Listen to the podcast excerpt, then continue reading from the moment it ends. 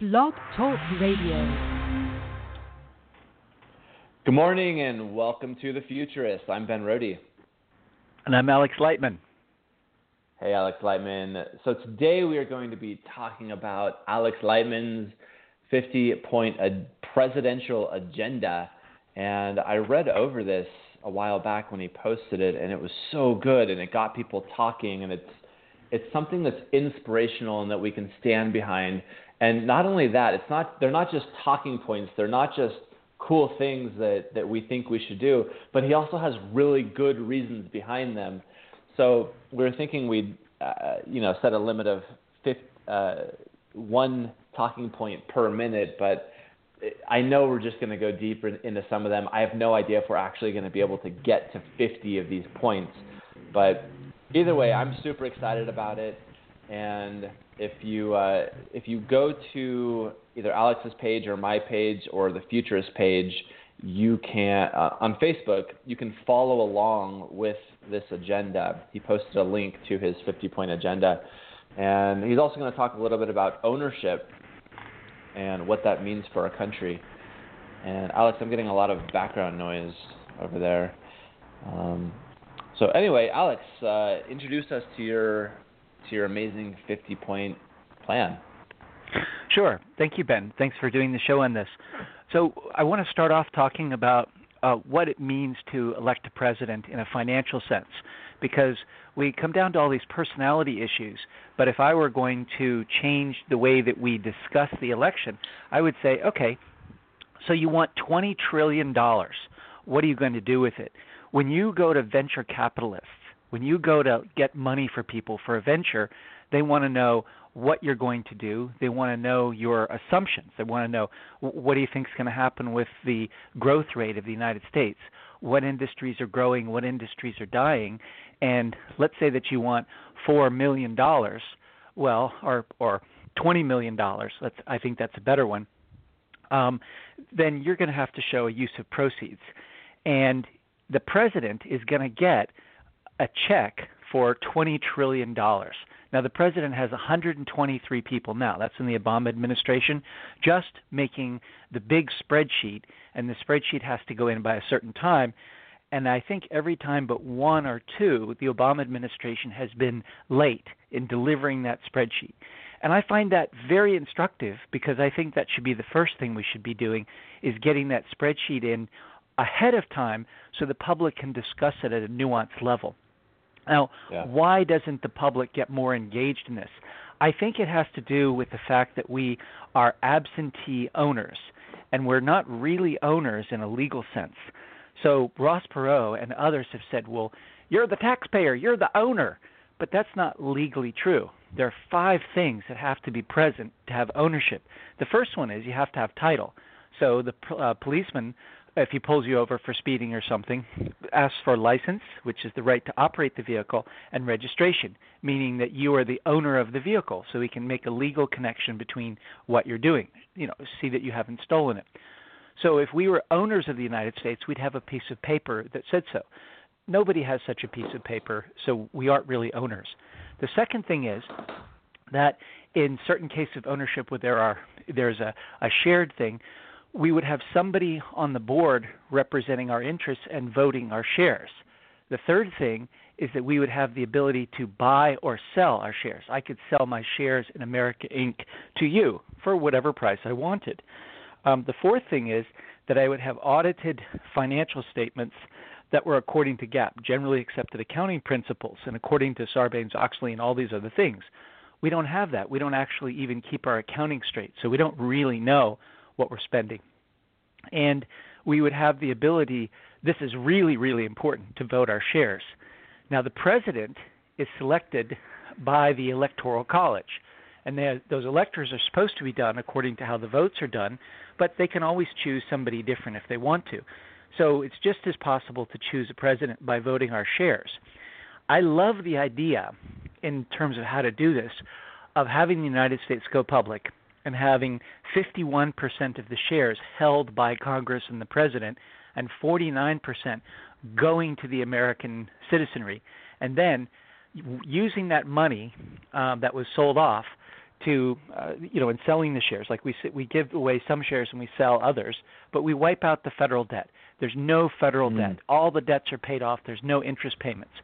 And to put this in perspective we're at some of the lowest interest rates in history the UK yesterday hit the lowest rate ever uh, for you know the UK ra- rate slash to lowest in history so this is a perfect time to prepare for massive increases in interest rates in the future they can't go lower than the historic historical low. So uh, we in 2015 we spent 233 billion dollars on interest payments. Now that might sound like a lot, but considering we have over 19 trillion in federal debt, it's actually pretty cheap. It's between you know, it's basically between 1 and 2% interest. That's phenomenal. I wouldn't mind paying 1 and 2% interest on 19 trillion dollars. I would love that deal.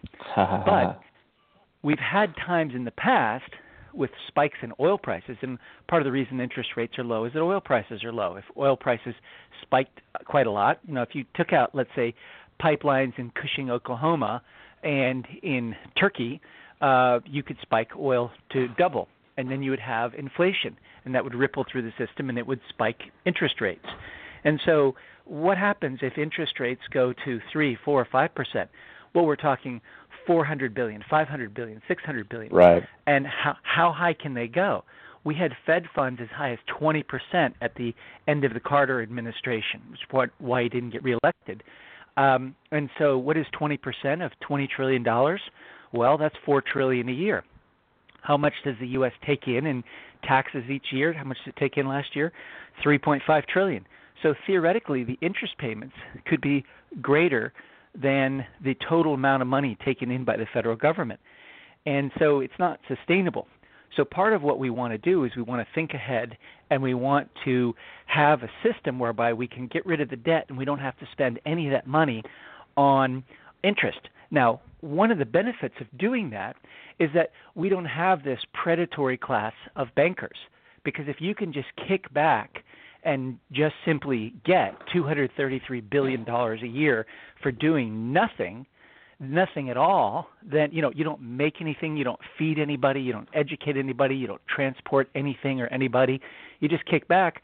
You're going to have some very very lazy people who just see the US government as being the goose that lead, laid the golden egg or this giant cow to be milked. And i love the idea of United States where everybody is on equal footing. And so the idea of thinking of us as owners and having shares and not having any debt is very, very appealing to me. And when you start from that place, everything seems different to you. You look at the world in a whole different way. You don't put up with the same kind of limited thinking on other points. So, um, what do you think of that? Well, yeah, the, the thing that keeps coming up to me is uh, who's who's able to make the U.S. a public a publicly traded thing, and who could buy the shares? So would it would it be something that only U.S. citizen would be able to buy the shares, or nope, China anybody could to... buy the shares. Hezbollah and Iran and Hamas and Al Qaeda could all buy shares in America they could all buy shares, and then they could try to They're influence probably our better better able to afford it. well, people who have cash can afford it. Uh, one of the objections, because I've had this idea for over 20 years, one of the objections has uh, for a long time. It wouldn't be coming up today, but would well, what if Bill Gates bought all the shares? Now, here's the funny thing: the U, uh, America Inc. would be worth over a hundred trillion dollars.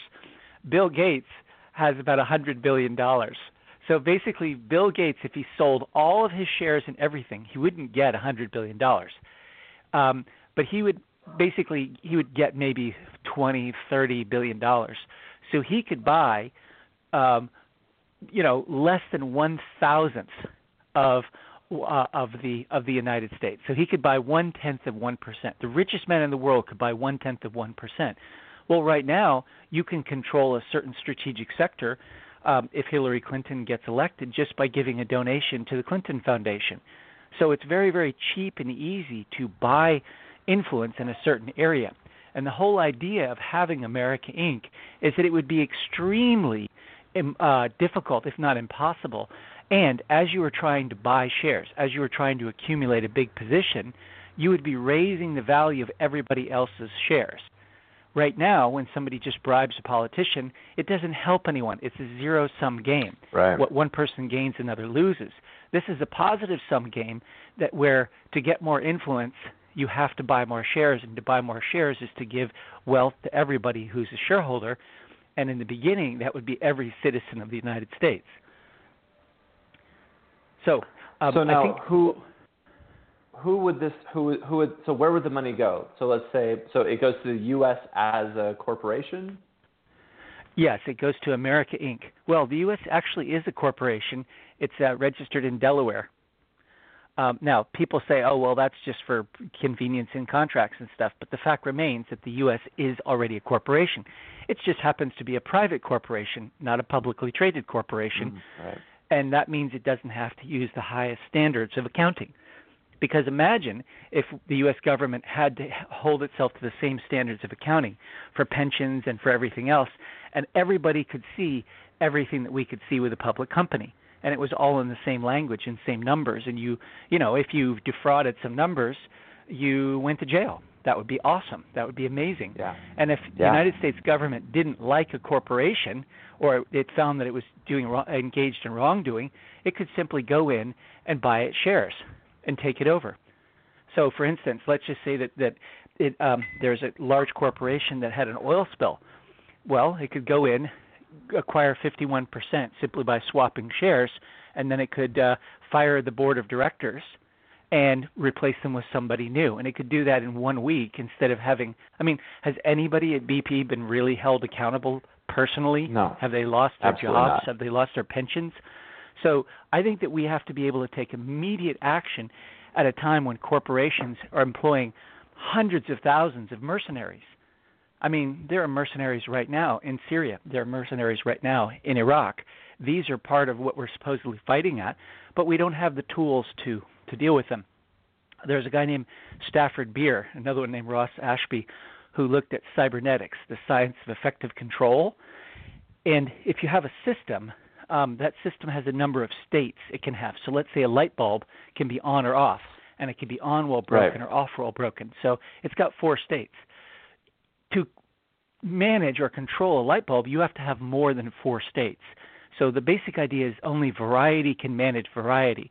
And the United States government cannot deal with so many problems because it's not exponentially increasing its variety, the number of different states, the number of ways it can manifest itself in the world to control things.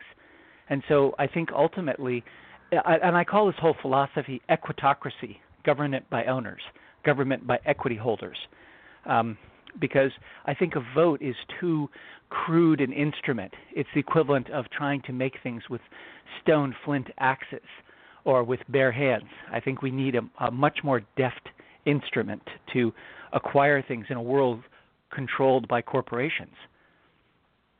Yeah, and I, I, I saw I, I, I was thinking yesterday. I was writing a bunch of political posts and comments, and was really engaging with it yesterday. And one thing I was thinking is, Jesus, like it's so hard just trying to pick one person to vote for, pick one person to put my my energy behind. I said it, uh, it's so much easier for me to pick one person, like the one per, person that I would least want there, right? Like that would be a Right. much easier way for me to vote would Well, be to pick the person I want there least. And So, there um, was one person that what? Yeah, go ahead. Go ahead. there was one person that posted on one of my comments that um, I, I I I liked one thing he said. I ended up blocking him, but there was one thing that he said that I really liked, and he he said, "Look, I don't trust the people of the United States to cast the right vote." He said, "I'm glad we don't actually live in a democracy; that it's a representative democracy." He said because I don't I don't trust people to to to vote for the right thing. They just don't know. They're not informed. And and like you said earlier when I was talking to you before the show, is that a lot of people vote with um, vote by their emotions, right? It's not a long term strategy. It's not based on evidence or uh, uh, a plan, right? It's just based on emotion. And that's how most people are voting right now. And he was talking about other countries or times in history where the best and the brightest, the philosophers, uh, were the ones that were making the rules and making the laws, and that these were the people that were being consulted, right? And so I think that's another thing is that these people need to be consulted. We need to come up with the best and the brightest, the futurists, right? The people that are actually paying attention to make this happen, right? Because if we look at it, Hillary, I, you know, but, right my, but equi- the idea of equitocracy is something has a radically different proposition, and it says that anyone at any right, yeah, moment okay, don't let me don't let me hijack. I'll, I'll come can back be can be bit. purchased, can be bribed. So we know this. We now know that people can be bribed. We also know the, we could take these as axioms that when people get powerful enough, when they've allowed themselves to be bribed enough that they cannot be put in jail. It doesn't matter what they do. And the key thing is that there's a, uh, the core of the United States is that it, we're a republic. And the core of a republic is that you enforce laws evenly, that everybody's treated the same under the eyes of the law. The idea, that's the reason justice is blind. So justice is blind because she's not looking mm, at what right. you're wearing and what your shoes are and how fancy your car is. It's like you're going to be treated the same way. But when the head of the FBI says if other people did what Hillary Clinton did, right. they wouldn't be treated the same way, the game is up. Right. It's over. We're no longer a republic. And so now I see that as being as being a, uh, uh, something that's worthy of a quote from Robert O. Anderson, who is the chairman of Atlantic Richfield, and he's the person who created the Green Party that exists today because he sent his assistant Petra Kelly to create the Green Party in Germany for the sole purpose of destroying the nuclear industry in Germany and a united Europe. He, he foresaw that.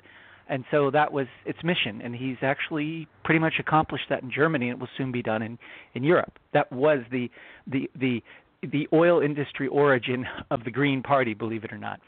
So he wow. said, those who are not managing their assets to reflect their true value are inviting someone else to do it for them. So we now have entered into uncharted territory in the United States where we are not enforcing the laws evenly. So I don't believe anymore that it's about experts or, uh, or philosophers. I believe what we have to do is have shares, and we have to have a, uh, an informed citizenry of owners who are voting on big things using their shares using online means. So in Korea and Japan, over 90% of the personal share trades are done on mobile phones.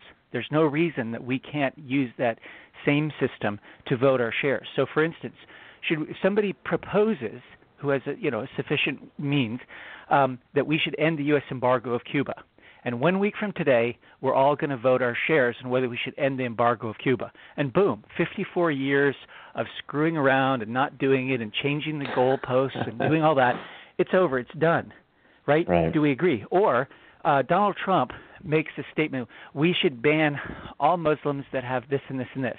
So he now has the public forum. So we say, okay, and we all go on and we vote it. Or should we build a wall? Boom, we vote it. The idea that we're going to go and have a one-year campaign debating all this stuff, and then maybe the politician will do it, or maybe he won't, right. is is absurd. And I'll give you one example from Barack Obama. Barack Obama campaigned in the Senate on ending the U.S. embargo of Cuba. And yet, every year, 2009, 2010, on through last year, every September, he sat down and he signed an executive order to implement the embargo for one more year. Now, what does that mean? It means that we treat Cuba like Nazi Germany during wartime. If you trade with Cuba, it, without your special exception, it's trading with the enemy. You can be put in jail for 10 years and you can have a $250,000 fine. There are 43 medicines in Cuba that we do not sell in the United States, and there are people who've been on trial for going and trying to save a, a dying family member. And they don't care yeah. if they go to jail for 10 years or get a fine. But in what way is that recognizing the First Amendment, the right to freedom of assembly? freedom of assembly means you get together with people, you can do things. There's nothing in the U.S.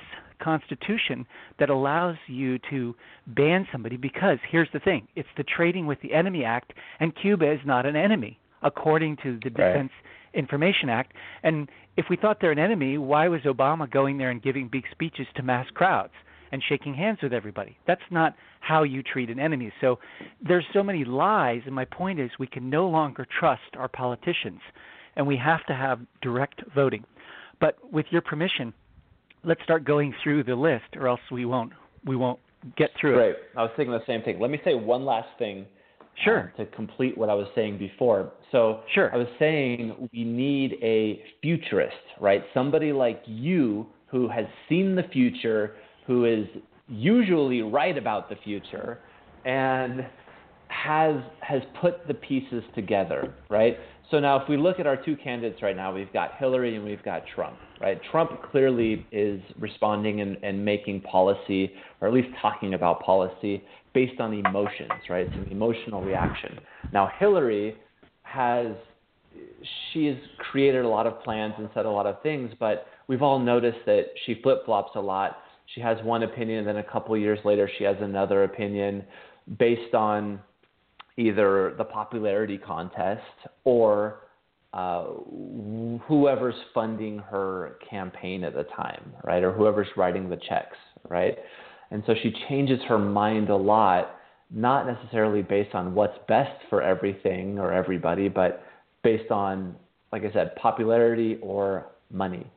And so I'm excited. So this is the, the context that I want to set up to hold everything that you're saying right now that is so genius. There's so much content in here. There's so much context in here. There's so much good stuff for all of us to take away from here.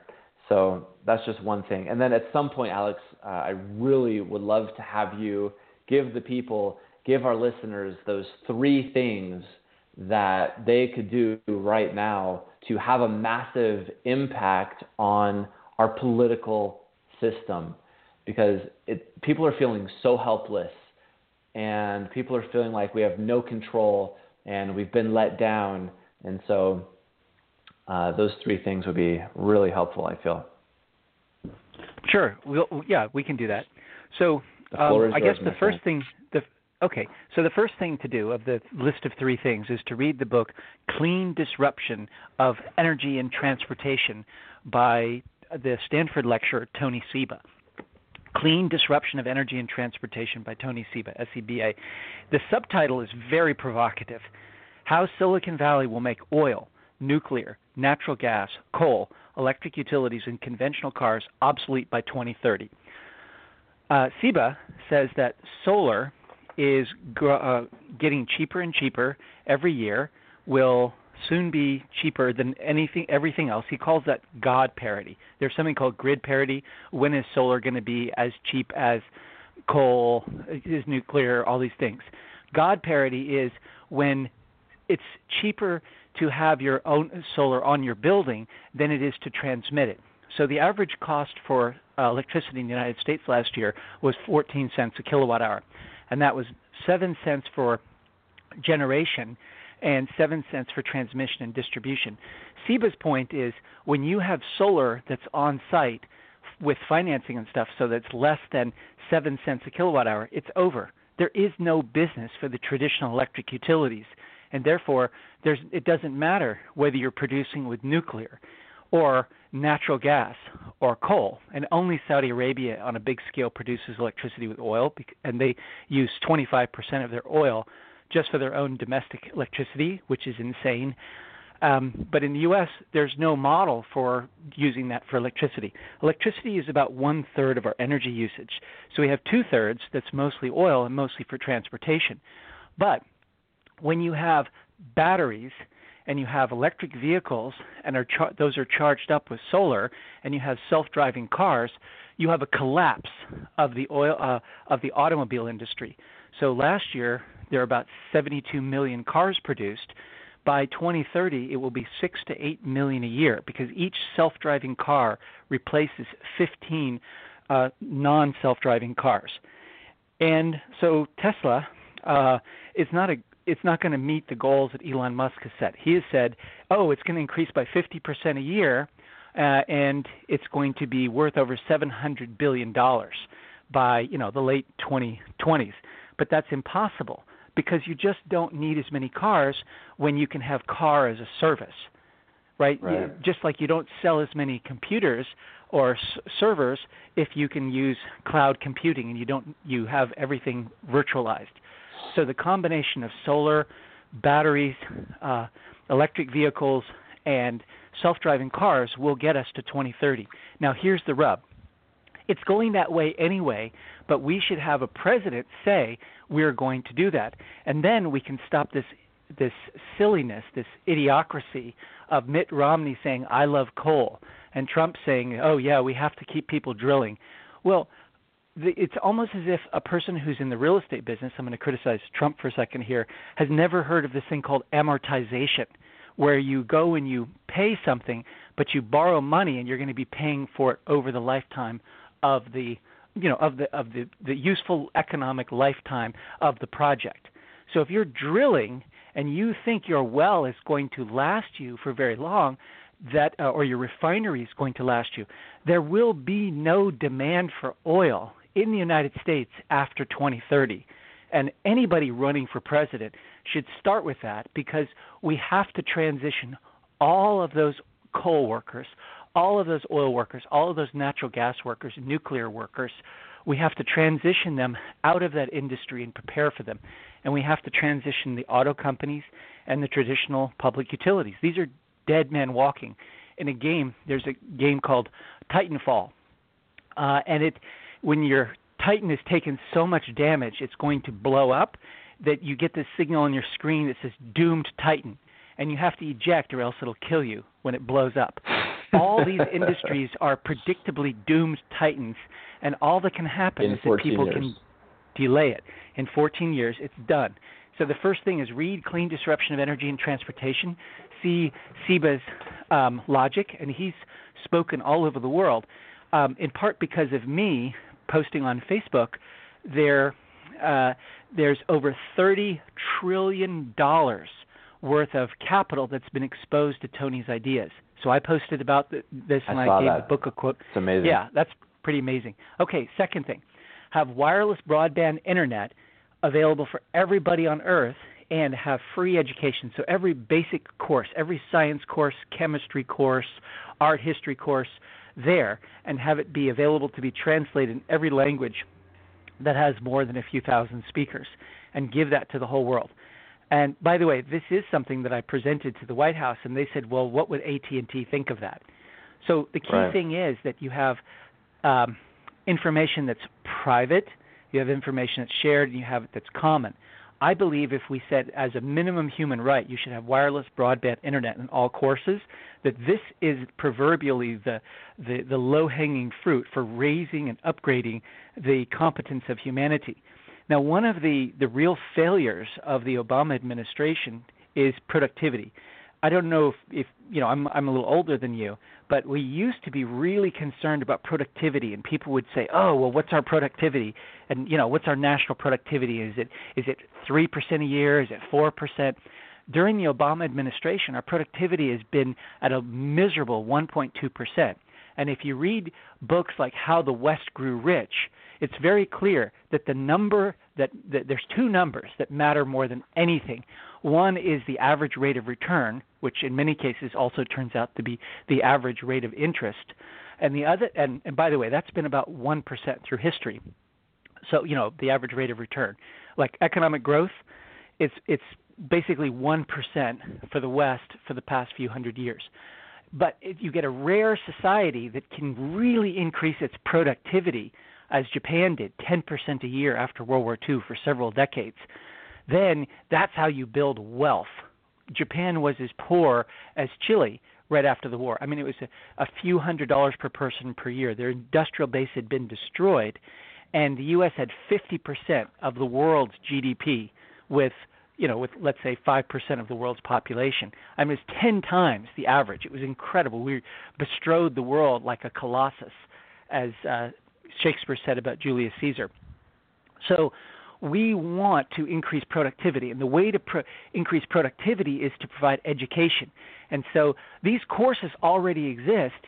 and the bandwidth can prov- be provided almost free, we should be handing it out to everyone. Because the more sophisticated people are, the more likely they are to be customers for American information and entertainment. So that's it. Now, the third thing is how do you pay for all these things? Well, the third thing is make massive cuts in the U.S. military and intelligence budget, budget and audit the mercenary contracts to basically make sure that Yeah. the U.S. isn't paying for things. Now, here's the thing. I call them these. They say that there's these six great hoaxes, and one of the hoaxes is defense. That this is a defense department. It used to be called In the Department quotes. of War, and it should still be called the Department of War, but it should have another name, an oil transport security. So the vast majority of the U.S. budget is unfunded security for oil tankers. There are over 100,000 miles of oil tanker routes that are all over the world, and the U.S. pays for them. This is why we have a thousand bases. This is why we have such a big navy. We don't have competitors who can go in and attack our homeland. Um, what we have is an oil industry that has very cleverly and fiendishly fooled the American public into paying for their oil tankers to be uh, taken care of by the U.S. military. And I just have to ask, well, why isn't China paying for this? Like Donald Trump is asking for NATO members to pay more. Why isn't China or Japan or any or Europe paying for all the security of the oil tankers? And this is the interesting thing. This is the world after clean disruption. When you look ahead and you see the future like Tony Seba does or like I do, what you see is a world in which there is no need for any oil tanker, and therefore there's no need for the U.S. to have a thousand military bases worldwide. Because who's going to intercept the sun, the photons from the sun coming to us and powering up our nearly all electric infrastructure? So the military can be collapsed in size and without really any difference into America's true, authentic defense. And if you look at where the spending is, here's a quick thing. And this is the kind of America that you'll have the average person instead of an exceptional person. Like this statement now is known by maybe one in a thousand people, but in the future it should be known by 99 out of 100 who are going to vote their shares. The military budget is roughly half for weapons and things and systems and half for people. And the part of the budget for people is half for the people who are there now and about half for our retirees. And of that, you know, the people who are who are people who are not in service but basically still paid. Uh, you know, they're Right. getting military pensions. And when I say retirees, Right. I, I have to correct myself because they're if you're in the military for 20 years, let's say you went in at 18, you're quote unquote retired and you're getting a flow of payments from age 38. And I would just say WTF. I mean, that's absurd. There's no that has nothing to do with defense. That's just this enormous unfunded liability. When you say, "Oh, but you have to protect vets," it's like, so you had a desk job. I'm just speaking of desk job people here for 20 years, and then you go on to work at another desk job, but somehow you're going to live potentially to 100. So the American taxpayer should pay 62 years extra because you happen to sit at a desk, you know, that's a few blocks away from that other desk in this one building. It doesn't make any sense. Yes, pay people a lump sum for combat uh, as long as we need soldiers and we don't have robots to do it or autonomous planes. But in general, absolutely ruthlessly prune labor out of it because the cost, the net present value of the cost of a person in the military is just too high to be sustainable for the United States. It makes no sense to be borrowing money from China just to go and pay people for, you know, what amounts to 60 years of not working. It doesn't make any sense. So there's lots of Right. cuts that can be made. And there's one other thing about the intelligence department. Why do we have 17 intelligence agencies and how do we know they're not working for different corporations? I mean, they don't seem to get anything right. Did they predict the fall Right. of Iran? No. Did they predict the fall of the Soviet Union? No. Did they predict the the uh, the rise of ISIS? Actually, the CIA funded ISIS. So, in in what way is that a central intelligence agency? I mean, what is their They're not really good at stopping the terrorist attacks either. But they're but they're but they. My point is that they funded them. the com- the the entity that most Americans hate, ISIS, they funded it. So who's held accountable for that? There's a point at which if you have you cell growth, like your cells grow, it's good, right? It's healthy. You don't want your cells to go senescent and die. But if you have cells that grow out of control and can't be managed, that's called cancer. And so we've long since reached the stage where these entities have their own their own will, their own missions that have nothing to do with the good of the United States. Um, fourth, the fourth point is the end of U.S. government involvement in the illegal drug business. So most people have heard, who, who pay attention, have heard the statistic that after we um, defeated, more or less, the Taliban in Afghanistan, that uh, that uh, production of poppies and heroin uh, increased over 6,000 percent, and this Incirlik um, air, air base in Turkey, uh, I'm probably mispronouncing that. Um, I haven't heard it spoken out loud uh, it it would basically is supposed to be a transshipment point for a lot of these products, and so that's partly why it's it's a problem that the Turks have surrounded the base and they're investigating and so on. And we know that lots of people who were in Vietnam set up the heroin supply routes to the United States. So to actually say, have the president go out, have a press conference, and say the U.S. will not be involved in the illegal drug business, and anybody involved in drugs will be treated exactly the same. Now, when I say the illegal drug business, I actually believe in the legalization of drugs, but then let everybody compete in that business and not just the government. But the idea that you want to make drugs illegal but allow the government to participate in them is absurd. It's it's the government being uh, an extractive class rather than being of service. Um, another thing that I would do, number five, is I would ban fracking, and this puts me at odds with Hillary Clinton and with Donald Trump. And here's the problem. Um, unlike Hillary Clinton and unlike Donald Trump, I worked for the pioneer in fracking, Mitchell Energy and Development, um, which is eventually bought by Devon Energy. But they were the pioneers. And fracking uses these big bags of, of chemicals, they're powders. And when we go over to a drilling site, imagine a forest. Then imagine you chop down a football field sized area of trees and then you make a giant what's called a mud pit. It's really a toxic chemical giant thing. Imagine something, you know, the size of a football field where nothing will ever grow again.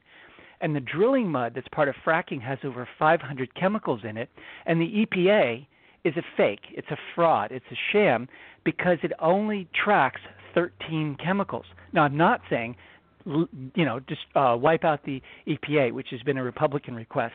I'm saying if you're going to say you're tracking chemicals, find out what track all the, chemicals. chemicals are in fracking and track every single one of them.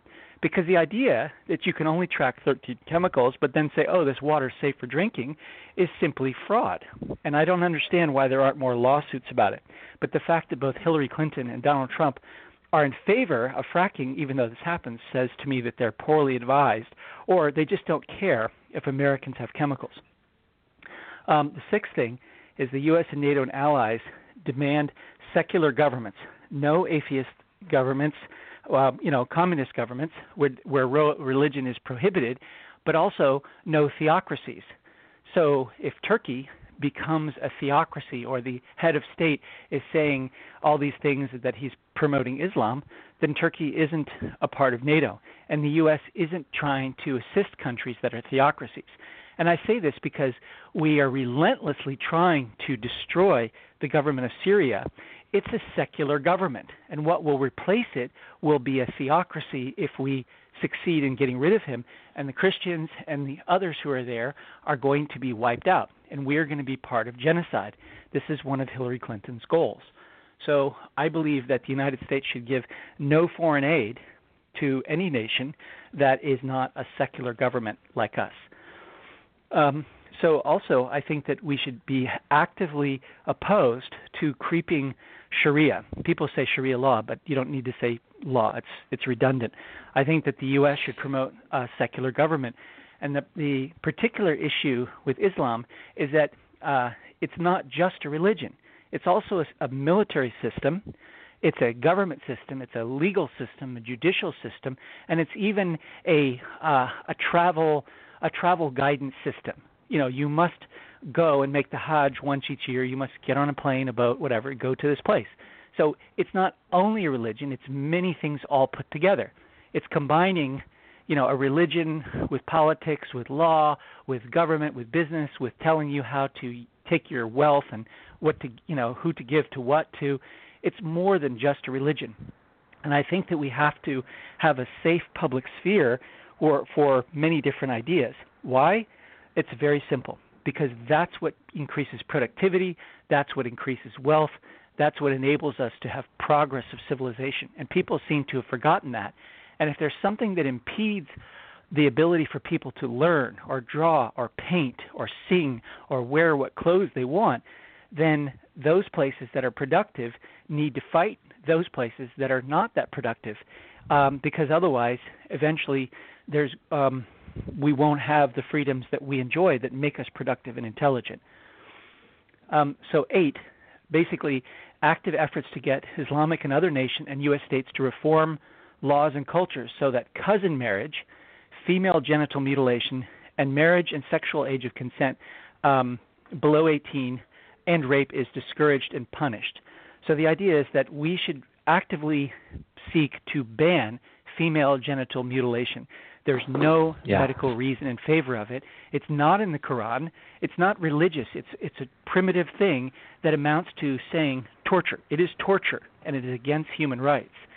And marriage below the age of 18 and consent below the age of 18 is meant to keep pre- uh, uh, predators from going after young women. And I'll put a dollar cost on this. We don't have infinite money to waste on repairing broken women who have been raped as children. So, one uh, 30 to 40 percent of all girls in the United States are raped, and it's uh, typically by someone that they know. 95%. Yeah, and I I think this is something that we deal with a lot. So I could talk a lot about this. I could do a whole episode about this, and I think oh, the number just, is I'll even just give higher. Two, I'll just give I'll give two or two or three sentences, and then please do do talk about this. We have time, so I just want to give the point of the cost. And here is here's the how things connect. You know, the knee bone connects to the to the leg bone and all that. A woman is raped or molested by a trusted family member as a child. She has post traumatic stress disorder. She has PTSD. She has suicidal ideation. She may be killed. 95% of children who are murdered are murdered by a family member or a neighbor, typically because the person has raped them, and then they are worried that the, that the child will tell, so they'll kill them. And we have to simply identify and and have this part of our society ended. We have to end it because let's just say even if a woman survives, she has mental health issues, suicidal ideation, as I said. And by the way, suicide is twice as common in the United States as homicide. So we look think about all the murders we have. It's twice as many people kill themselves, and in many cases it's because they were raped. Now, it also makes it much more likely that someone will become a drug user. So most drug addicts, and there are 40.3 million addicts in America, have been raped at some point but below the age of 18. We have to make this a no-go zone, a no-tolerance zone. And the last thing about that is the um, marrying your cousin. There are too many incident, incidences of inbreeding causing mental illness and uh, and health uh, effects and handicaps, and this makes a person much more likely to be recruitable or radicalized and being willing to strap on a suicide bomber vest. So there's some evidence that that people who are suicide bombers are have a much higher incidence of mental illness and or physical handicap. And cousin marriages are when they're the go-to thing, where they're the norm, like for instance in Pakistan, is creating a very very violent, horrific culture and it's you know it's one of those things that we want to end. We want people to be educated and get to the age of 18 and be able to choose their own uh husband or wife and we want them to not be killed in an honor killing because they're not uh, accepted by parents and this is a norm that we should push. So if, if you want to say some things about you know molestation and how it affects people please. If you think it's more than 30% i'm all ears. Yeah i definitely think it's more than more than uh, the the stats that show because first of all, m- most of the people that we have worked with uh, don't they never reported it. They never reported it in the first place. They didn't tell anybody about it. They didn't even. Re- a lot of them don't even remember it until they're in their adult life, right? And the statute of limitations is passed. And even those who at some point did go and report it to the police station, they're either laughed at, they're turned away, they're uh, up happening, right? Yeah, this is a huge epidemic, and it does, it, like you said, it does play into her adult life. It it sticks with her forever until she's able to get rid of it somehow, right? Which is what we help a lot of women do. Um, right, and I think and that we are. Sorry, go ahead. Just let me finish real quick. So, as, as far as female genital mutilation goes, so we are in cahoots with a company called Clitoraid, and uh, it's a Dr.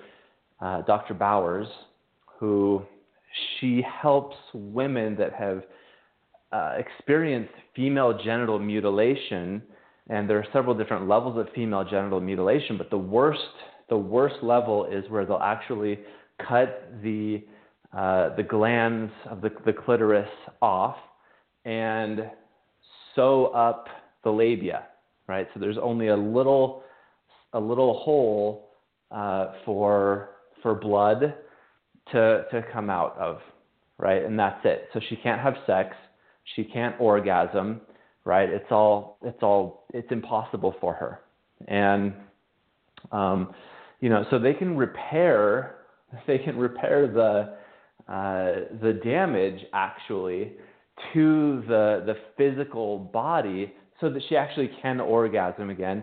But uh, orgasm is still 90% in the head, right? It's um, you know even women that have not experienced female genital mutilation, still a lot of them have a, a hard time orgasming, right? We've worked, we've worked with a lot of women that have never had an orgasm in their entire life. So anyway, I'm getting off topic because this is something that, that is really, really I'm, I'm passionate about, and so I love that you brought that up as part of the presidential agenda. I mean, this does well, need the, to be addressed. The, the, the head of the president of the United States has enormous influence on the rest of the world, and I cannot take anyone seriously as saying they care about women and women's rights if they yes, are not exactly. speaking out relentlessly. And I mean, putting teeth on that and saying, if you're a nation that is engaging in female genital mutilation, we see you as torturing people, and we have we're willing to contemplate having assassins who will take you out if you're allowing that to happen in your nation. You're on notice. Yeah, and, and you, know, you it actually one does year to stop here the practice. Too. It happens not not here. It happens in the U.S. too. It actually does. But those people who do that need to have they need to to be kicked out of the country at the very least. Absolutely. Um, I mean, I just think Absolutely. that, that and, this, and this is this is one thing that I wanted to say while you were talking about Sharia, is know, I I feel like there's an easy way to separate Sharia. Uh, you know, cracking down on Sharia and cracking down on Muslims, right? Because, like you said, Sharia isn't just uh, I forget it's exactly what you said. It's not just religion. But, right, it's not just religion. It's it's, it's a, a military schedule system that- also. It's the military system. It's it's all these things, right? So it's easy to say, or it's easy to notice if uh, you said there was like a, a travel schedule where they have to travel somewhere uh, every so often. Yeah, it's right? travel So coordination you- guidance. It's not that's what's religious Yeah. about that. That's Yeah, it's exactly. other So it stuff. be It's mixed up that Americans are unable to separate out what it, what relates to God and worshiping in the privacy of your own home or your own mosque or your own temple or your own church or whatever and what you're doing that affects other people including killing them. You have to separate those Exactly. things out. And we have to So be able like to say, just, well, I feel like you not be fooled. figured out the difference between banning all Muslims from the U.S. and saying, okay, here are the identifiers to look for with Sharia, right? They're going to be traveling to this place. They're going to be speaking about these specific things, right? And then Well, I- those I- people I'm- I'm out immediately. I'm just saying that we have to say this is what a secular nation stands for, and you must simply uh, you must agree that the United States, you understand that the U.S. is a secular nation, and you will not try to replace our laws with your combination of legal and military code, which would lead Absolutely. to a, a, a very bloody civil war in the United States. That is the responsibility of the president to protect and defend the Constitution of the United States. Systems that say that they are the law, the ultimate law, and they are above all other laws, are by definition things that are threats to the U.S. Constitution, and we should say that. Absolutely. And by the way, let's just look at what the world has done. So Islam ha, ha, was had a 1500 year head start over the U.S. Constitution. Okay, so all the people can see it, they know what it is, and a total of 58 countries have adopted some portion of the Quran for their law. Okay, well, over 160 nations have adopted the U.S. Constitution as their model, according to Blaustein in the Constitutions of the World. So the world has already voted that they would rather have the U.S. Constitution than Sharia, and we need to be willing uh, to Right. say these things and say, look, we, people have already voted. You had a 1,700 years or 1,400 years to go out and proselytize the world, and you know you have this portion of the world that wants it, but this world, and we have to say this, what happens to the Muslim world and the Islamic world after oil and natural gas in 14 years are no longer going to be used by the world. Now, Muslim nations have had an incredible gift. They had an incredible present. And let's just say Allah exists and Allah gave them this as a gift. Okay? So Allah wanted them to have a special advantage. He gave Muslims half of the natural gas and he gave them two thirds of all the oil reserves. Well, great. Okay. But Allah also wants them to figure out other things besides using oil and natural gas. And so that's where there's not much evidence of that happening. So I'm doing my best to work with people in the Muslim world to invest in technology and to have an understanding of that because you cannot build a, a diverse economy with oil, gas, and real estate. So uh, Right. now I'm moving on to number nine right Great. now. Um, so number nine is this is not all just oh my god muslims are bad or something. There are things within islam that are good and that which could be good for the world. And so the idea here and this is how i've described it to my muslim friends and yes i do have close muslim friends is that we trade three for three.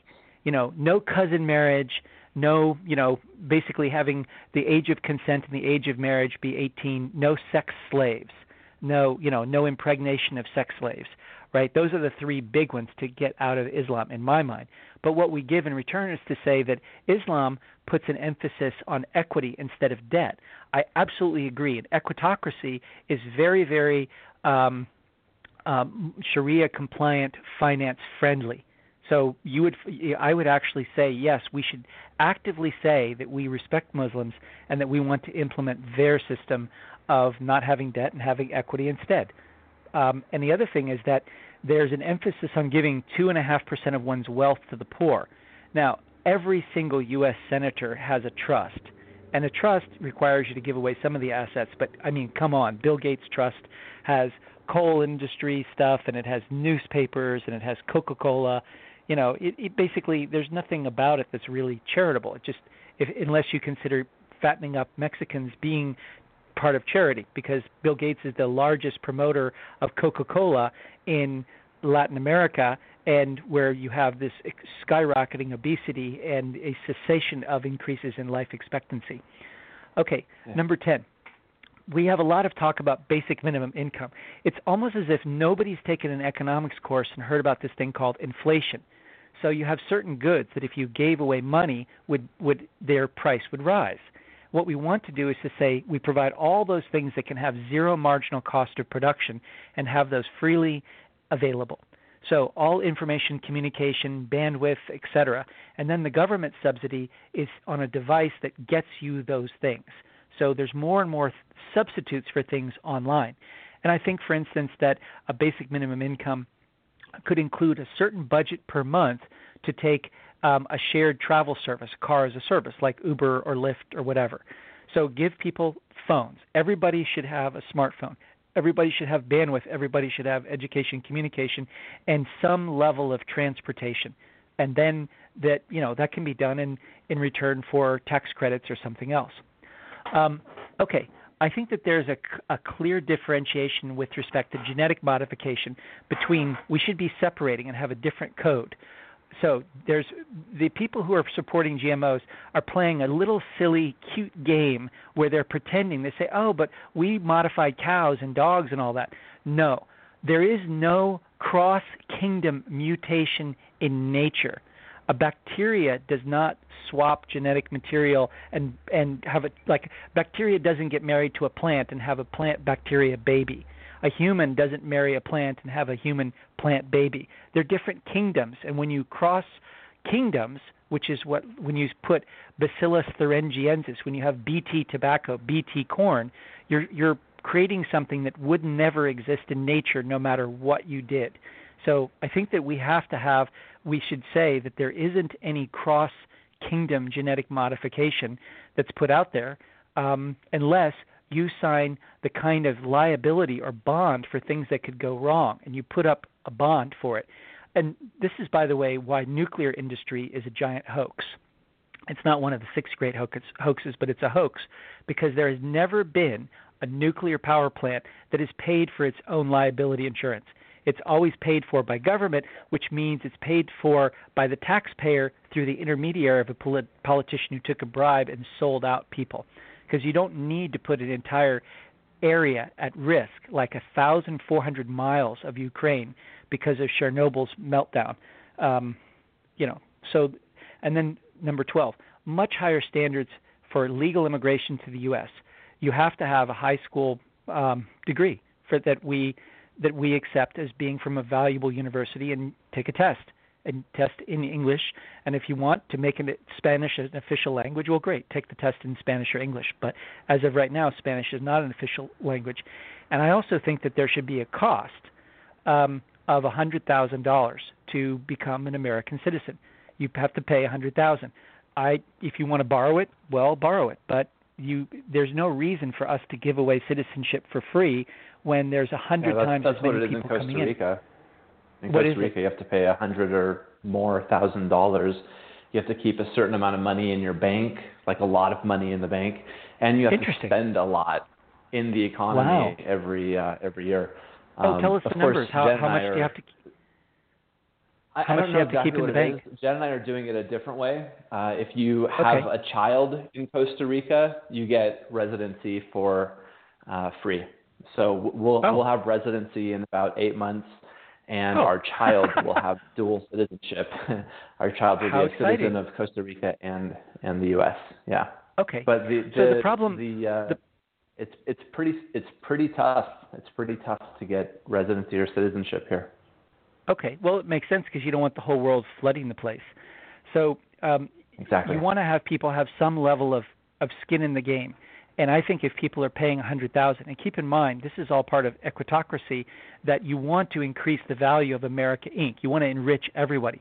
So if the revenue of the United States includes a hundred thousand dollars to come in, then everybody who's an immigrant is making everybody else richer. And so imagine how much respect and affection we would have for immigrants. Oh, you came in? Awesome. You made me richer. Yoo-hoo, we love you. Yeah, immigrants, come on, baby. Come on over. And also, there should be an immediate ban on paying churches to bring in refugees. So that basically, uh, this is like, how are these di- guys different from coyotes? The coyotes and the snakeheads, it, they call them coyotes in Mexico and snakeheads in China. So the churches have become coyotes and snakeheads. They go and they find people from Somalia where there's no rule of law, no nothing in common with people in the U.S. And they're not refugees in the sense that there's a political government, a dictator that's going to kill them, you know, because they're they're they're writing and speaking and giving speeches against that government. Just that you know they simply want to get out of that hellhole. Well, the whole world is a hellhole, and part of in, in part because of Sharia, and in part because of communism, and in part because of of really awful systems, which I don't want people to come here and infect the Americans with their mind viruses. That it, it isn't diversity. We came and struggled for 200,000 years to have order and peace and stability, and there's no reason for us to give it up for nothing because of some because political parties want to uh, stuff the ballot boxes biologically. Um, so yeah, people in the 13, U.S. have their own mind viruses to deal with right now. Yes. So uh, number 13, outlaw U.S. bombing of water and sewage and make reparations where we've done this. We bombed the water and oh, sewage yeah. systems of Libya and Syria and Iraq, and we need to pay them, and we need to put people in jail. We must make it a war crime, an immediate war crime with the pilots and the people who gave the orders. If you bomb someone's water and sewage, you are going to go to jail and you might be executed. And any politician who did this, and this includes Hillary Clinton, uh, should go on trial. We should accede to the Statute of Rome and go to the International Criminal Court. And the idea that we're that Obama is going to go to a conference uh, because we're taking in 10,000 Syrian refugees when we bomb the water supply for millions of Syrians, it's the height of hypocrisy. And anybody who doesn't have a problem with that after hearing about it, there there's something wrong with them. Uh, and I have 14, accede to the Statute of Rome and make U.S. public officials subject to the International Criminal Court. Um, 15, bring suit via the ICC against George W. Bush, Dick Cheney, Barack Obama, and Hillary Clinton for war crimes and drone assassinations. Make sure they get fair trials, even jury trials. And we have to, the American people accept the verdicts, whether they're innocent or guilty. So we stop this bickering about, well, George Bush is a war criminal or whatever. Okay, let's let's give him a trial. Let's learn about all the evidence, pro and con. Let them make their best defense. They're going to have the best lawyers in the world defending them, and make the because it's what matters is not Hillary Clinton or Barack Obama or George Bush. It what matters is the truth. What matters is justice. You know, let justice happen, whether even if the sky falls. Um, make the U.S. a paragon of lawfulness and set an example for the rest of the world to do that. And then we don't have to go over and a- attack these countries to try to bring their, their leaders to justice. So, for instance, we're spending all this time and money and we're creating Al Qaeda in Iraq, which becomes ISIS that we funded. Hillary Clinton gave these them and their ilk $45 million. Rather than us doing that, we basically let the International Criminal Court do that, and then we don't have to be spending so much on our military. Uh, 16, end the U.S. embargo of Cuba and pay reparations to the Cuban government. But we get a military and intelligence alliance so that Cuba is no longer available as a base for Russia and China, and its spies are no longer deployed against the U.S. Because, by the way, Cuba has a very good intelligence service. I mean, they've had to to keep, you know, they've always known when things are coming, and they make their records available. So we would know about what Iran has been doing, what China's been doing, what the Soviet Union was doing. We would know what North Korea is doing, and all these other rogue states. They would give us their records. That's more valuable. Cuban intelligence is more valuable, I would argue, than any one of the 17 U.S. intelligence agencies, at least for wow. the three months to six months after we made that deal. I don't know why we didn't do it. And also, we have to end this BS of all the U.S. claims for property in Cuba, because what we have to have to have to be something that's not a fake superpower is to have consistency in our legal reasoning. So in Israel, the Europeans took a fully furnished nation um, by saying, "Oh my God, they're coming to kill us." Well, just leave your houses for for one night, you know, and then come back to them. People moved in. People moved in all over Israel and took apartments. They didn't pay for it. And so, if you're a Palestinian, you can't come to the U.S. and go to court in Miami, federal court, and say, "Yeah, there's this there's this Israeli dude who took my home and didn't pay for it," and then have that court say, "Oh, well, yeah, great, here, that's your home, that that's your property," and then put sanctions on Israel to do that. We don't do that, but we do that for Cubans who come to Miami and claim, "Oh yeah, I had this giant 1,000 acre property," and even congressmen and congresswomen in Florida have done this. If you take all of the property claims made by Cubans in federal court in Miami and you add up the total acreage or the total square miles, it exceeds the total land area of Cuba. So de facto, all those claims should be wiped out, and whoever these judges are should be removed from the bench because they're not using consistent legal reasoning. Now, I'm a reasonable person.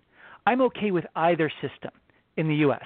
So either if a person leaves a foreign country and makes a claim, we do hear the case, or we don't. But to do it for people in Israel, but not to do it for people in Cuba, uh, I mean, or to do it for people in Cuba, not for Israel, it just shows that our legal system is a sham and it's actually a political vendetta system in disguise. and it has. Oh, we're a republic, and we have to have be a nation of consistent laws. And of course, people can say, "Oh, that's anti-Semitic and stuff," but Arabs are Semites too, so it's actually our system is very anti-Semitic. Uh, if you don't like anti-Semitism, then you should support not doing, not screwing out people who are Semitic. Um, 17. End military aid to Israel. If Americans want to donate, donate your fortunes. Israel supporters can go it, but leave the taxpayers out of it. Remember separation of church and state if the Israeli lobby persists. And keep in mind, when Netanyahu came, he got dozens of standing ovations as the puppet stood up and, you know, basically. Um, to uh, I just think that the idea of us giving money to Israel, it's it makes no, there's nothing in it for America. Uh, we keep hearing that Israel is an ally, but allies don't spy, they don't attack our military ships, um, they don't conduct assassinations and then drop American passports at the scene, etc. Um, Number 18, uh, I think that all students should be able to earn their high school and college degrees entirely online at no cost and have those degrees accepted. And this begins the possibility of popping the education bubble. The whole Bernie Sanders, Hillary Clinton thing that we're, we're going to give you free college, it's an inflationary nightmare with no end. There's no reason for 95% of the costs of universities and college. Now, I say this as a person who paid off my student loans from MIT. When I went to MIT, um, I had zero support, not one penny from any family member ever, and MIT was the most expensive university in the world. But why is MIT so expensive? Well, because it's paying for all this research and paying for these world class teachers and things. So if you want to pay for that stuff, by all means, go pay for it yourself with loans or with whatever else you have. But to get a degree, let's say, especially if you're going to be getting it in computer science, uh, where you're going to be on computers all the time anyway, you should have proctored examinations where you have to show an ID and show up for the exam, you know, and people should be able to see you on social media, like post the pictures on social media so anybody can say, "Oh, well that's not actually him." You know, have ways of doing it, but ultimately there's no reason to have this hyperinflation by paying for anyone to go to whatever university they want and study whatever subject they want, even if it has no economic value. So everybody should get an education, but nobody should be have their social life uh, subsidized. Um, 19. Put billions into medical IT, including medical VR, and offer free annual scans with an expert explanation so people know whether they're getting uh, worse or better. And also have veterans hospitals, but make these open to all Americans. And if you think the cost is too much, well, end the embargo and get Cuban doctors and reduce the cost of doing that. Um, 20. Implement the National Innovation Plan I wrote for the Obama White House, the Acceleration of American Innovation. It's 185 pages. It's awesome and wonderful, and it will improve innovation.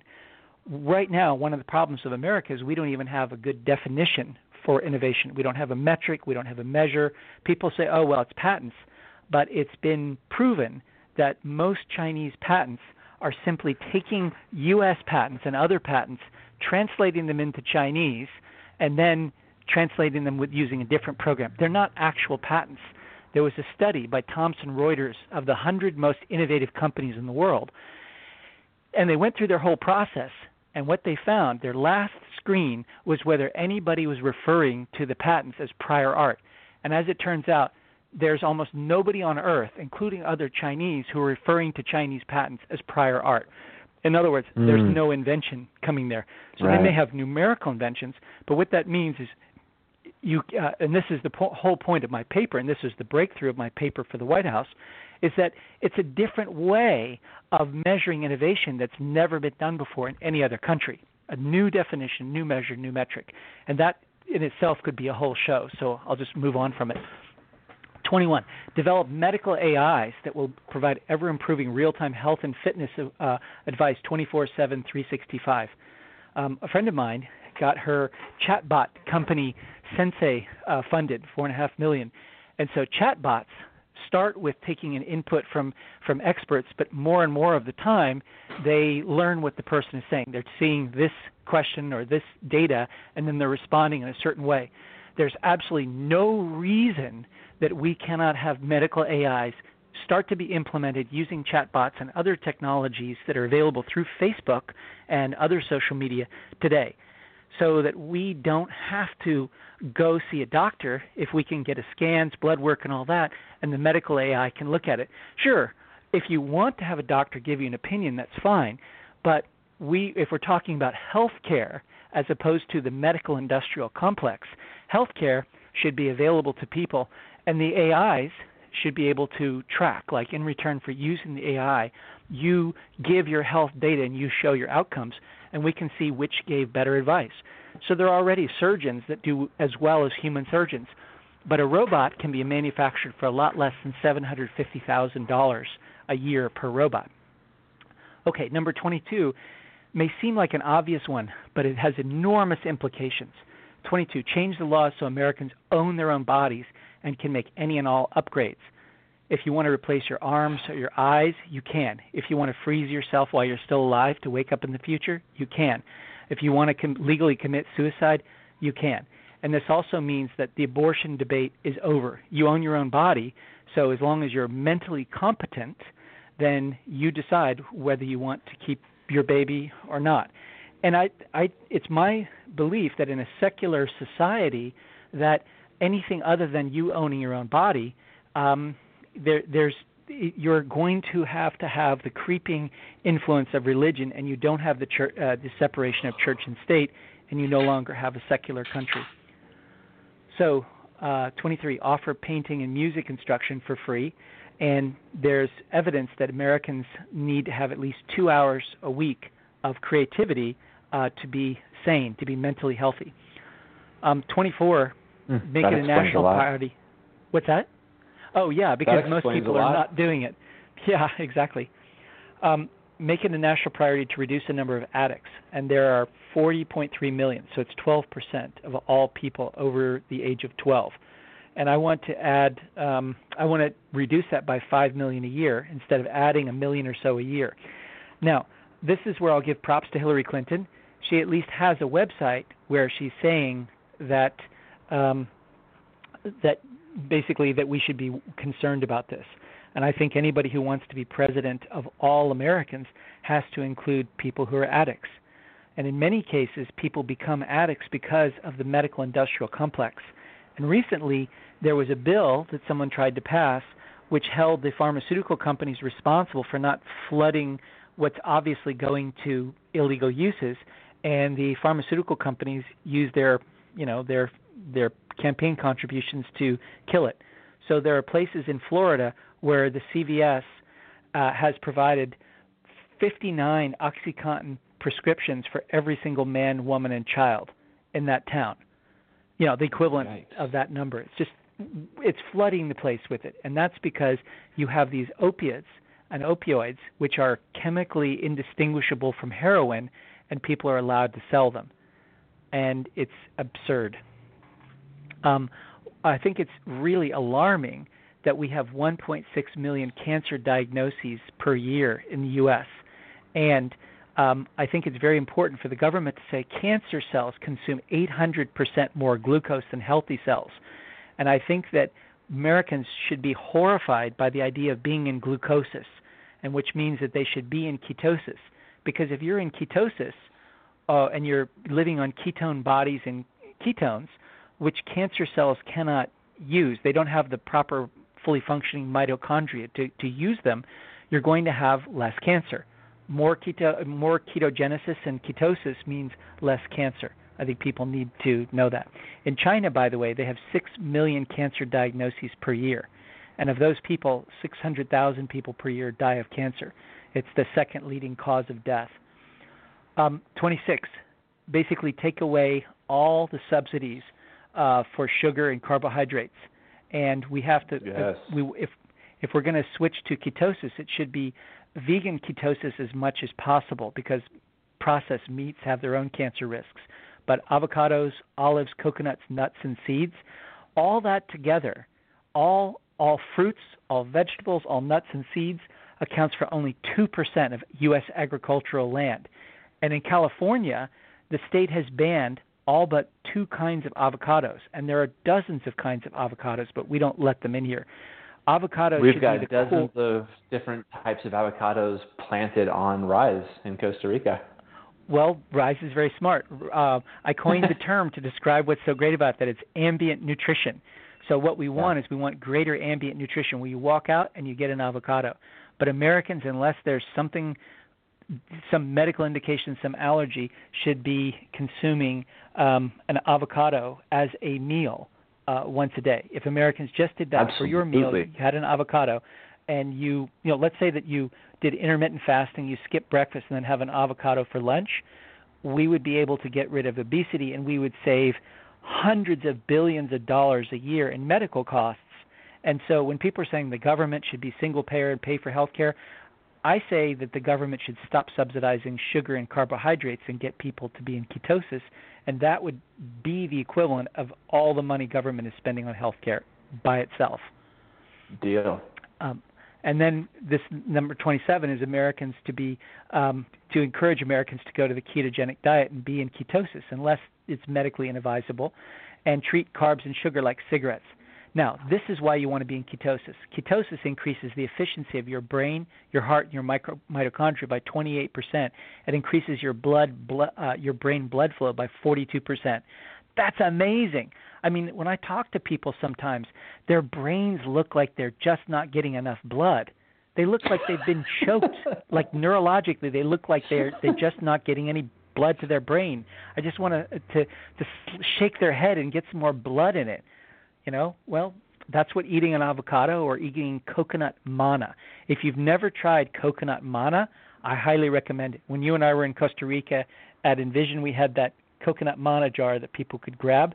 It's a very easy snack, very healthy. Uh, Good the stuff next too. thing is um, encourage Americans to stop smoking and drinking alcohol and have free clinics in every city and online to stop drinking and stop smoking. We should be relentless. We should also just set a limit. Say, here's how many opioids and opiates we have, and we're going to use 10% less per year, and just ramp that shit down. Because Nice. right now we have 4.5% of the world's population, but we consume over 80% of the world's um, opioids and opiates that are legal. Now, that means the average American has, and my math might be off, but I don't think so. It's we consume over 70 times the per capita consumption of opioids and opiates. I mean, it's insane. So we have to reduce that shit. 30. I love your focus on healthcare. I love there's so much in here about keeping people healthy. Like this is this is what it's like caring for the people that you're looking after, right? Caring for the people, not just about all kinds of random well, policies. this is what the all kinds of debates and the things, but that's discussions should. This is what the discussions and debates should be about. If we're going to have all these conferences and have all these speakers, these are the kind of things that the speakers at the RNC, the, the, the Republican National Convention, and the DNC and the Green Party Convention, this is the these are the things that we should be talking about. We Well, should be putting education. really care about them. Well, yeah, of course I care about them. They're people are my brothers and sisters. I mean, here's something we should all be saying. It's not a public policy, but genetically we're no more than 0.44% different from each other. We're just not that different from each other. You know, we really are each other's brothers and sisters. Everybody alive today is the descendant of a group that got reduced down to 2,000 breeding individuals 57,000 years ago after what I call the Toba filter. This volcano, the Toba volcano, blew up and it darkened the skies for years. And we basically had winter, a winter world for years. And at one point, there was one human being per 98,000 square miles around the planet when you know most humans were had died and we're the descendants of those people we are survivors, Survivors. and our you know and our, we overcame neanderthals i mean we lived through ice ages. We have so much shared adversity. We should be brothers and sisters. And now we have the new equivalent of neanderthals or ice age as a threat which is obesity and bad diet and drugs that hack our reward pathways and our you know basically screw up our ability to use dopamine and serotonin. And we got to help each other out. We got to help each other through this through this time so third Okay, we, just so you know, we've got we've got five minutes left before we've got to transition out of the show. okay um We got five minutes left here. Okay, so teach meditation and yoga in all schools, um, and to emphasize that the leaders, this is the core. The whole thing is right here. Emphasize that the U.S. should be the leader in neurogenesis, creating new brain cells, and make neurogenesis, creating new brain cells, be part of our education. Have everybody get at least three hours a year of instruction. Also, I want to have AIs be part of doing government so that fewer government officials are needed. That means fewer people to bribe. And you start with the areas with government corruption. And wherever there's a scandal, replace that areas with AIs, uh, with the code known to people. Um, and by the way, there are 400 billion dollars of losses through cybersecurity, but part of that is because the NSA is in charge of cybersecurity, and the NSA also wants to have a broken lock. So the NSA has mandated that all companies put broken locks on everything. And that works about as well as Gaddafi's Libya, where no home could have a lock on the door. And so if you left your apartment, anybody could just walk along, try the door, find it open, and move into your apartment and kick you out. So the NSA is very much comparable to Gaddafi's Libya in that sense. Um, also, make say that the U.S. should be the leader in financial technology, artificial intelligence, virtual reality, augmented reality, and robotics. Those are the things that we should aim for.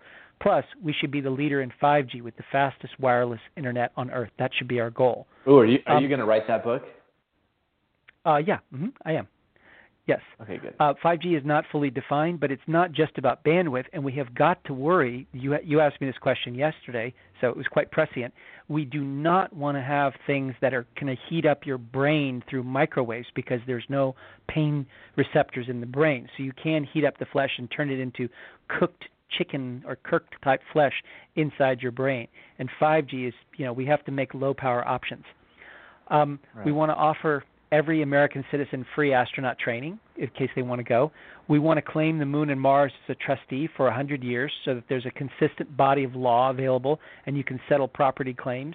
And uh, Russia, China, India, South Africa all have disqualified themselves in their body of law because anybody with any power can steal any kind of mineral from anybody, anywhere. And we don't want to have that in space. Um, and I've been advocating this, by the way, since 1996. So I've been I'm 20 years out there saying that the U.S. body of law should be used and we should be a trustee, and nobody has come up with a better system than that in those 20 years. Um, 27, we want to reform the U.S. We want to live up to all of our treaty obligations, or we want to leave those treaty obligations in the U.S. and only take on those missions we can finish. We should not have any goals that are vague or political, or we only want to take on missions that we can fulfill. We want to make Russia an ally of the U.S. and end the Cold War completely. We see that played out in the election right now. We want to end the war with North Korea, which is really a war with China. If we settle this war with China, um, we only want to appoint Supreme Court justices who will read the Constitution out loud and affirm, declare, promise, and swear under penalty of perjury that they will uphold the U.S. Constitution. And in particular, we want them to say that they know that the rights are reserved for the, that all the rights are reserved for the state with only very limited power for the U.S. federal government, and they will not legislate from the bench. It's BS when you see the Constitution and see what it says, how many things are being done that have nothing to do with the Constitution. And if someone's not willing to look in a camera and promise the American people that they've read the Constitution so we know it, I don't think they should be on the Supreme Court. I think this is a minimum test. Yes, it's boring, but it's necessary. And, you know, they can read the Constitution in, I don't know, a day or two. Um, we should have Congress revise the War Powers Act to give more freedom to the President's Commander in Chief, but only up to, um, but they can only deploy more than 10,000 troops and contractors after an official declaration of war. Ben Rode, do you know when the last three times that the U.S. had an official declaration of war, which should be necessary to trigger the Trading with the Enemy Act? Do you know when those what those countries were and when it happened? What year? When was it official? No, I don't know. Official declaration official. of war, which is what should be done, which you, you should have to deploy more than an expeditionary number of forces. It was against Hungary, Romania, and Bulgaria in May 1942. Wow, it's been a while. Yes. We should probably so, update those records. yeah, so it's it, the whole the, it's too easy to just go in and you know it's just kind of like somebody who who tells his girlfriend, "Yeah, I just want to stick it in for a minute." You know, that's what they're that's what our system of war powers uh, is like now. President, and, yeah, and we, what we know the what hell are we doing? He says he wants to stick it in for a minute, or you know, it it ends up being a little more than a minute. Um, yeah, and Alex, well, and that's the thing. I, I think yes. I, we got to end it here, man. I think this is Okay. uh, part. I think this is part A of a of a A B series, and I think we should probably do another one before the next episode. Um, this was this was amazing. I love this. Uh, I, I I love thinking about it. I love talking about it. I love the emphasis on the positive. I love everything you said. I am writing your name in. Um, thank you. Oh, thanks. for taking the time to. Well, yes, I, I that's mean, it. I- You I was- said three- As you were reading it, You said three things. So the first one is read Clean Disruption of Energy and Transportation by Tony Seba. The second one is read the book that I co authored with Brett King, Augmented Life in the Smart Lane, for one reason. We're not talking enough, um, Jim Clark does on his technological unemployment page on, on Facebook. So I'm not including Jim Clark in this. He's he's been way ahead of everybody. But the idea is that robots and AI are coming and they are going to wipe out more than 70% of jobs. They're going to be almost 2 million truck drivers put out of work by self driving trucks as we replace that with fleet automation. So, um, and the third thing people can do is just simply write my name in if you like these ideas on the ballot because I personally uh, I'm not going to vote for somebody if they don't meet my minimum standards for caring about America and they're playing all their silly games. I think if people run BS campaigns that that there should they should not have a mandate. And so yes, they may win, but what's going to happen is two things. One, they're not going to get their legislation passed. And if you look at Hillary Clinton, her main legislation was what? Three naming re, three post offices. That's pretty much it. Um, Donald Trump has passed zero legislation. And so even if they win the election for whatever reason, and Jill Stein is going to take a lot of votes from Hillary. So it's not a given that even if Trump completely screws up and gets fewer votes that uh, that he won't win. But there, um, those are my three things. Uh, ben, can we tell people about our upcoming events in January? sir, sir, I was I was hoping you'd mention that. Yeah, let's hear it. Okay, so and let's hear the reasons why too. Why this is uh, important and and amazing now. Sure. Well, first of all, on the 11th of January in Costa Rica on the Rise property, 800 acres with uh, 30,000 fruit trees and the world's greatest ambient nutrition, just walk out there and pluck something that's tasty and nutritious and organic.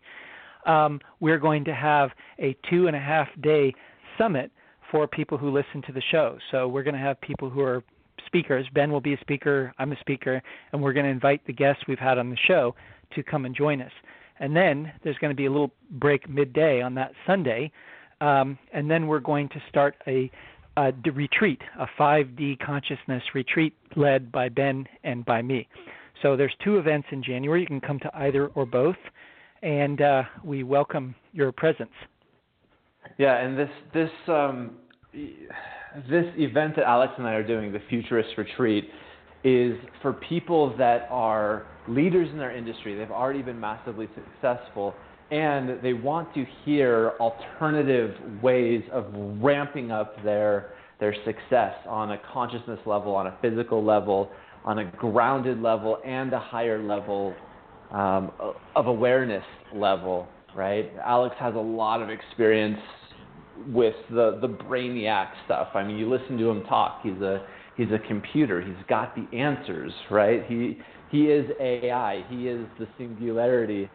And what my wife and I do, we've got you know we've got the consciousness answers. We've got the 5D consciousness. What's next uh, as far as consciousness? How how we can stay smarter than the computers.